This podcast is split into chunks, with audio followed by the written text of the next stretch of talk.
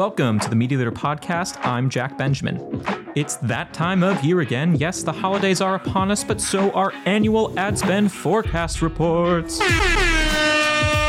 Sorry, I could not help myself. But each December, GroupM, the investment arm of WPP, releases its annual This Year, Next Year report. The report highlights an all encompassing view of the global ad market, summarizing both the past year and looking forward to what we can expect from next year and over the next five years.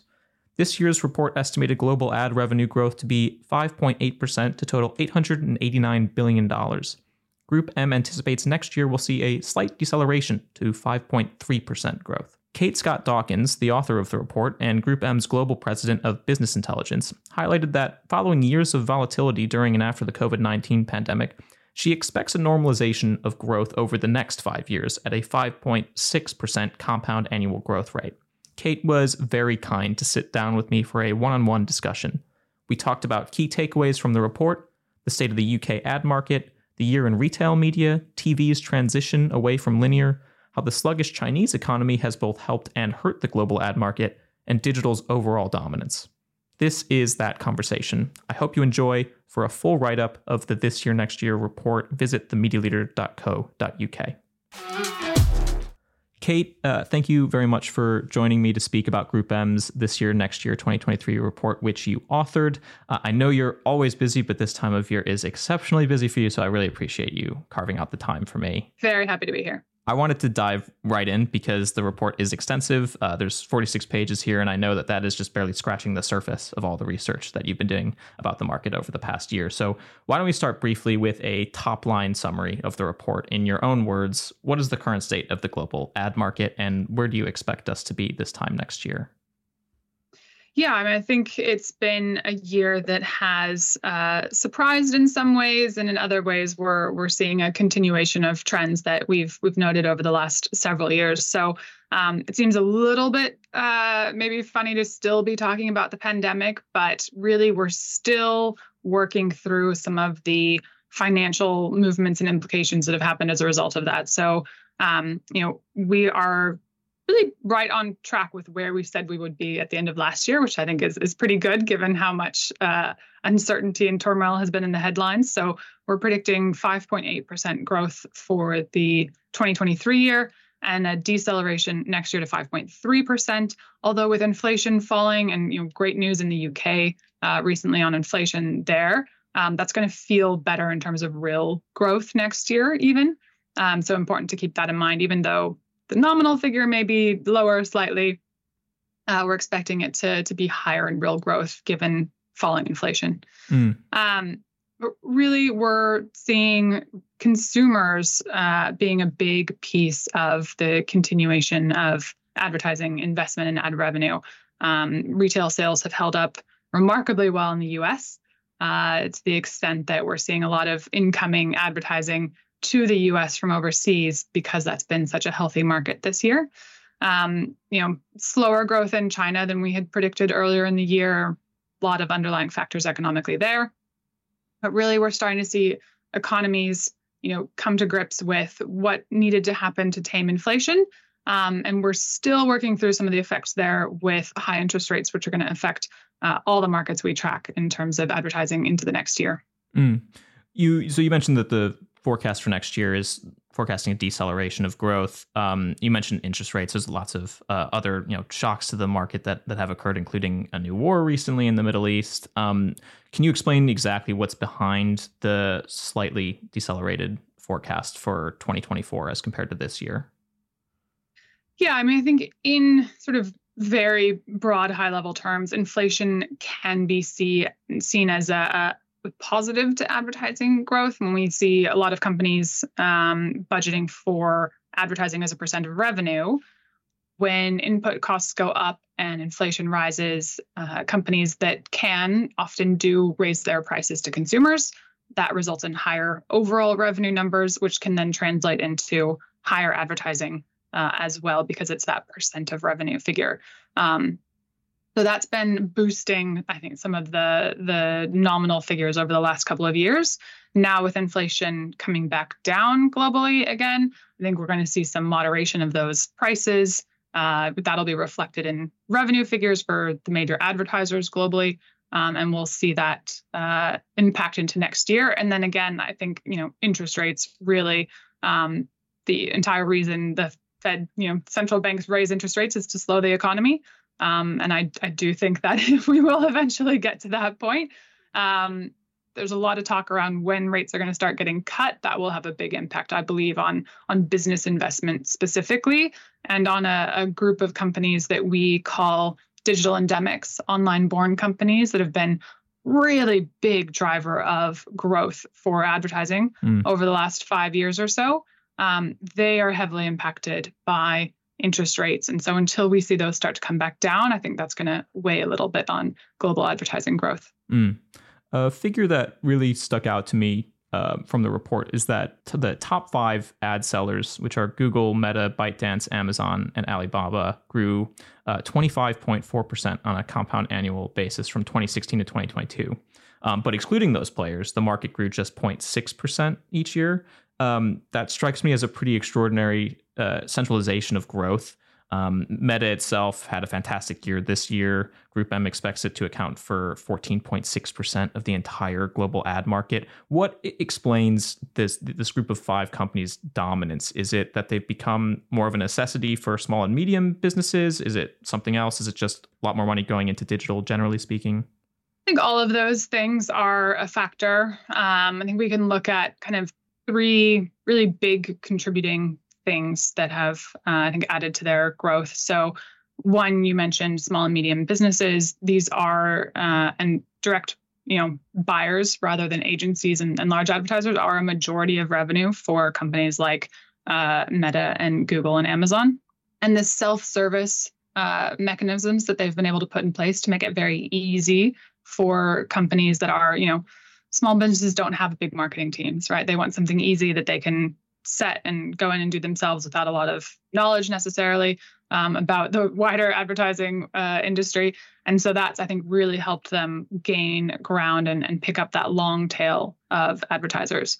Um, if we look at some of the uh, bigger brands and just generally, a lot of the investment into AI has helped us as well. So we're seeing um, pickup amongst uh, tools and offerings like um, Performance Max at Google and Advantage Plus at Meta. Um, the ability of these companies to take the vast amounts of data that they have access to and apply AI to that at scale has been uh, especially beneficial for large and multinational brands, right? They have one single partner, they can take learnings from one market and uh, apply them in another. Uh, and that AI helps bridge that with the data across markets for those companies. I think that's another um, key element of what they've been able to do. So the the self service piece of it, um, the use of AI extensively, and also the ability for brands to work with a single partner globally. That scale, I think, has helped them as well. Mm-hmm. Two of the those companies mentioned, uh, Amazon and Alibaba, are big in retail media, which was expected to have a really big year in 2023. And uh, by your count, it was a big year, but GroupM did downgrade its estimate for just how big a year uh, retail media is having for 2023 um, in total revenue. Um, but it does note that retail media is basically dominated by Amazon, Alibaba, and also JD.com, which is another Chinese uh, retailer. Um, how do you view that specific subset of the digital market? Do you expect more competition to come in from other players like the WalMarts of the world? Um, in the UK, you have Tesco and and uh, Boots and a few other ones. Um, do you expect more competition? Um, what what's the growth outlook for retail looking like? Yeah, I'll, note a couple of things here. So the um, the revision to our estimates for the total size of, of retail media in 2023 were really a result of China. So um, it's the you know largest retail media market, even beyond the U.S. Uh, and their estimates for 2023 came down a little bit. I think part of that is actually just the yuan uh, translation. So there's a currency effect happening there. Mm. And then also, you know, more sluggish retail sales in China we, than we had expected in, in June. Um, the Singles Day sales there were um, maybe not as uh, hyped afterwards as, as we would have thought if we, they had a, a banner year. Um, so I'd say that's that's the revision, right? It's not that we're expecting uh, slower growth anywhere else. It's it's really a, a China specific thing. Um, and I think relating to the back point the, the last point you said around um, the rest of the market growing much more slowly than those top five. It's not that there haven't been very fast growing uh, media owners within that. It's just that it's, you know, we've also had declines in other areas. So Walmart is a great one to mention. I think um, at the end of the, this year, I expect them to make it into our top 25 mm-hmm. ranks of global media sellers. And then we'll have, you know, at least six that are commerce focused, retail focused, you know, instead of uh, content focused companies, although some like Amazon are, are doing both as best they can. Mm. Um, so, yes, we are seeing more competition. Um, we're seeing uh, expansion from multiple multiple players in this space in retail media. I think for brands, what they're now really interested in seeing is greater standardization, uh, both within uh, retail media partners, across networks, and across re- retail media partners to really help them get the most out of this uh, channel that they can. Right? It's still a bit new. I think things are still being um, figured out in terms of standards, metrics, um, and that's what we're expecting to see next is a greater sophistication and maturity for this channel. Mm. You brought up uh, a general slowdown in China, or at least uncertainty in China, certainly going into next year. Um, in the report, I think you you say that China's both helped and hurt the global advertising market this year. Can you explain what you mean by that? Because it's clear, you know, for uncertainty can hurt things, but also can can help other markets. Is that the case, basically? This is a really interesting um, piece, and and I mean, we had forecast this actually as far back as June in conversations with people. So what we saw this year was that uh, with kind of GDP growth, advertising growth, and consumer spending growth slowing in China, that has meant we've shifted down our expectations for growth in China. But retailers in, in China, China based retailers, China based advertisers looking for growth have really found that in the United States and other markets. So we've seen a huge increase in inbound advertising to the United States and Canada uh, from, you know, from APAC, basically, from what we can see in Meta's financial filings. Uh, and just what we can see, that's net. So the, the figure is probably bigger, but uh, you know we're we're estimating at least 5.9 billion that's come in just in the first three quarters of 2023. That's 95% higher than it was last year. Um, so you know that's retailers like uh, Temu and Shein uh, advertising on platforms like Meta and and Pinterest. They've both been mentioned in um, earnings reports this year. And then also uh, Chinese based sellers on marketplaces like Walmart and Amazon um, abroad, uh, looking for customers in, in, markets with higher growth than we've seen in China in the back half of this year. Mm-hmm. We've talked about China, US, huge markets. The third biggest is actually now the UK. It used to be Japan until uh, this report. Um, I, I'm curious because the UK market, certainly living in the UK, uh, you know, the economy doesn't feel that great. I think consumer sentiment is still depressed, and, and you note that in the report as well. Um, I'm curious. Uh, with with certain indicators lacking in terms of uh, inflation rate, let's say compared to even other European countries, how do you view the UK market specifically this year and also going into next year? Are things maybe looking up? Uh, are we getting into a big recession? Are we avoiding a big recession? Do you expect? I mean, yeah, you don't have a crystal ball, but yeah. Make my job so much easier if I did, Jack. um, yeah, look, I think again, it's so much fun in years where we have big currency fluctuations because you really do have to pay attention to that when you're reviewing all of these numbers. And I think that that is a factor, uh, a really big factor in terms of the UK and Japan basically flipping places this this time around. So between June and December, um, the movement of the yen has impacted rankings, and so we'll see where we get to. You know, in June we release again. Um, that may flip back. I'm not sure, mm. but you know, certainly I think slower growth from both of those markets. Um, in the UK is certainly impacted by you know how sticky inflation has been although again you know great print recently for for that to now start coming down. And I you know in terms of European performance we've seen even um, you know France doing a little bit better than the UK uh, into this year. And, and next year with the Olympics I think France again will be an, an outperformer within Europe. Um, but I think there's a lot of uh, you know innovation as well and growth within retail media within areas like CTV in the UK um, that are sources of optimism uh, going forward as well. Mm. I wanted to dig into TV. Actually, um, it strikes me as the market being in a state of transition. It's been this this way for a number of years, of course, since you know streamers have become popular. CTV has become very popular. Um, you mentioned to reporters previously that streaming video ad revenue is nearing a tipping point where it will overtake linear. Is that correct? Yeah, I mean, this is now not just advertising. So this is total, total revenue. revenue for some of the world, the you know largest uh, media owners includes you know, big U.S. based players like Warner Brothers and Disney and Comcast, and then ITV and, and RTL as well in this analysis. Um, and we looked at total kind of linear TV revenue versus streaming revenue, including uh, things like affiliate fees on the linear side and including subscription fees on the the streaming side. And it is a rapid increase in terms of what percent of revenue is coming from the streaming side. We're not tipping over the halfway point yet, but um, I, I, think the writing is on the wall, right? There, there, there has to be this transition. Um, and I think there is still room. We've seen a lot of price hikes recently um, in terms of the the subscription fees for these services. That feels easier to bear in markets uh, potentially like Germany and the US, where there's been a high penetration of pay TV, especially that that money that's been aside set aside for entertainment can I think more easily transition into paying for streaming services. It might be a little bit harder in markets where traditionally free to air, you know, BBC in, in the UK, France has been a, a larger larger trend there. Um, but I think generally we're going to see that full transition to streaming um, and those new revenue models that are built around that as a as a as a platform. Mm.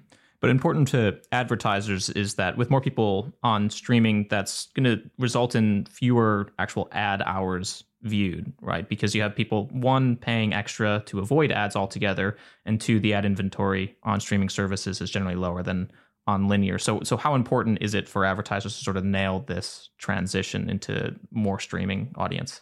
This was um, you know, really I think fun, interesting analysis for for me to do as a part of this report. And I think important for people to be keeping in mind, right? Um, again, it's going to vary by market. Uh, here in the US, we might expect something like 12 ad minutes per hour on linear time shifted TV, but only four minutes uh, per hour in something like streaming. So that's already a, a big divergence when you have more TV watching time coming on streaming and and you know either ad supported or script subscription video platforms.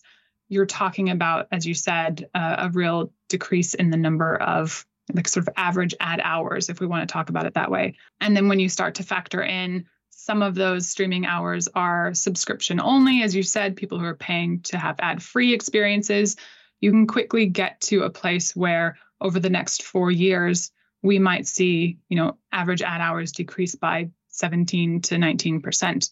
Um, now, of course, there are things we could add into this analysis, right? You, you might see, uh, you know, ad pods increasing in duration in future. We might see greater use of things like um, product placement or ad insertion. So there's a lot that still has to be figured out in this space. But I think if we were to see things kind of stand as they are today, that's what we're looking at. Mm-hmm. Um, something that was new to this report, uh, I believe, was the inclusion of looking at specific different types of brands and how they're spending.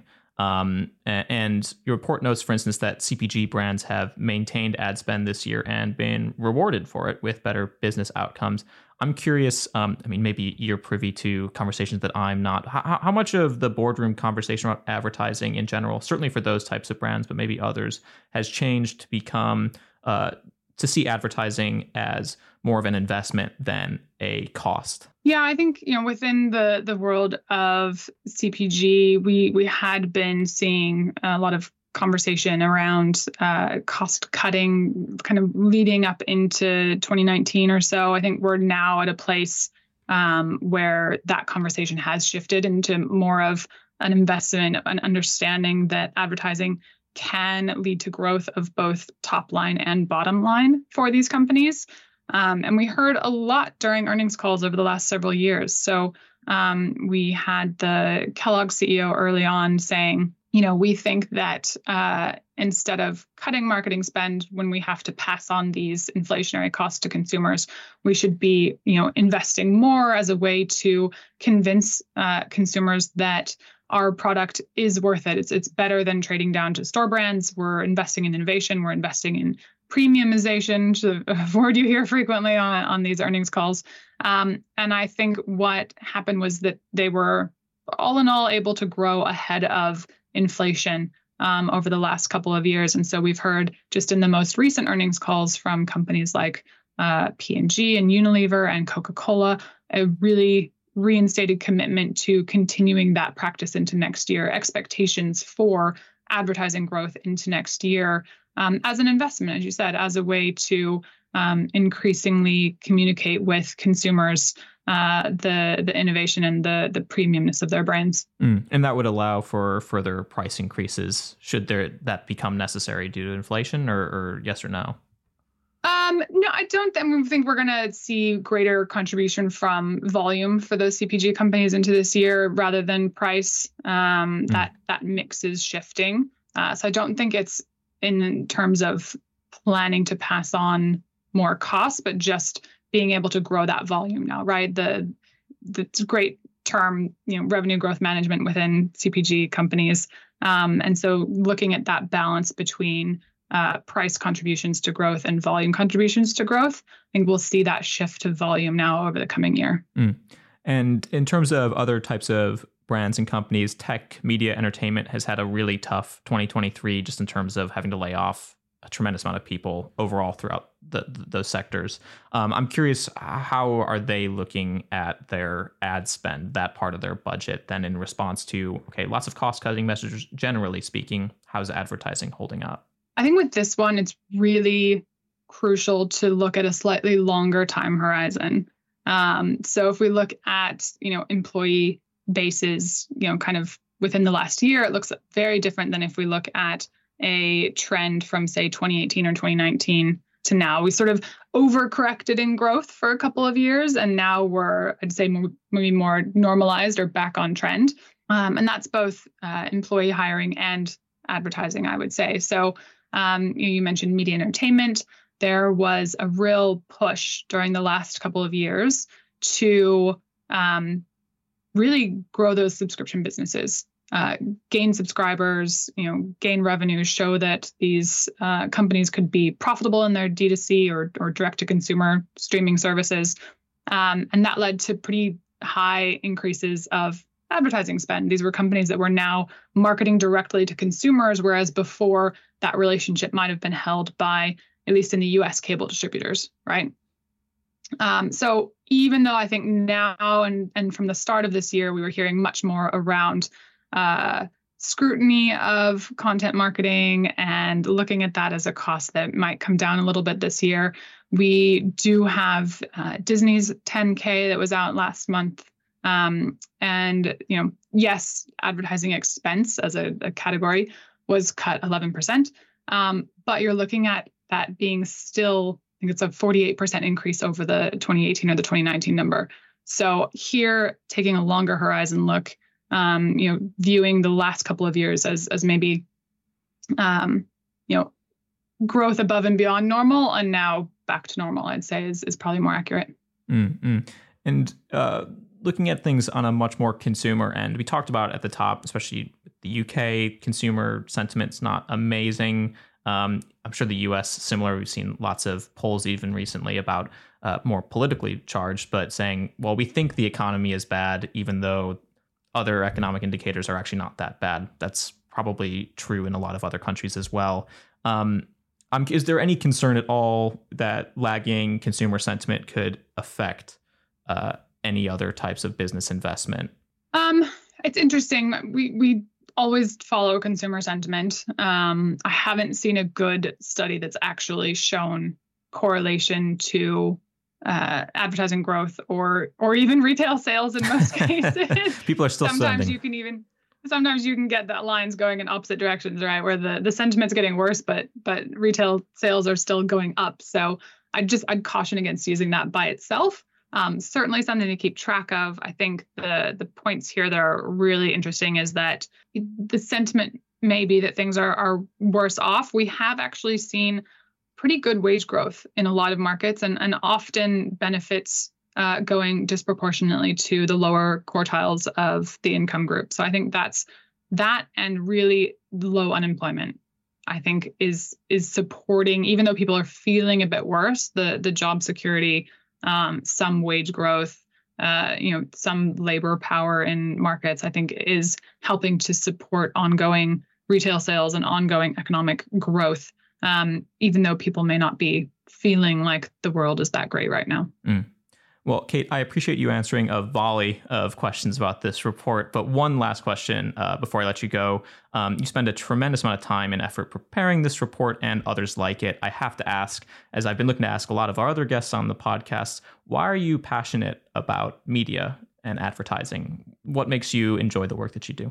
Um, that's a great question.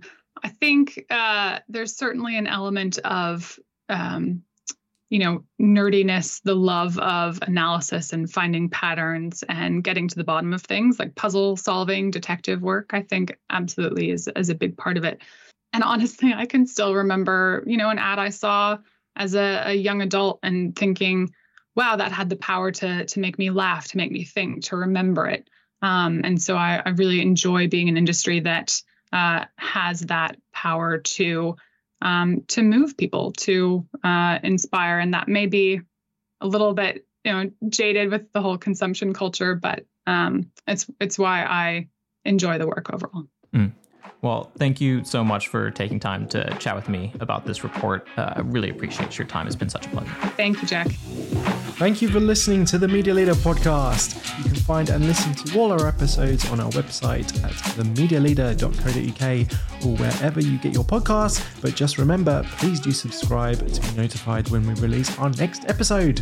From all of us at The Media Leader, I'm editor Omar Oakes. Our executive producer is Jack Benjamin. See you next time.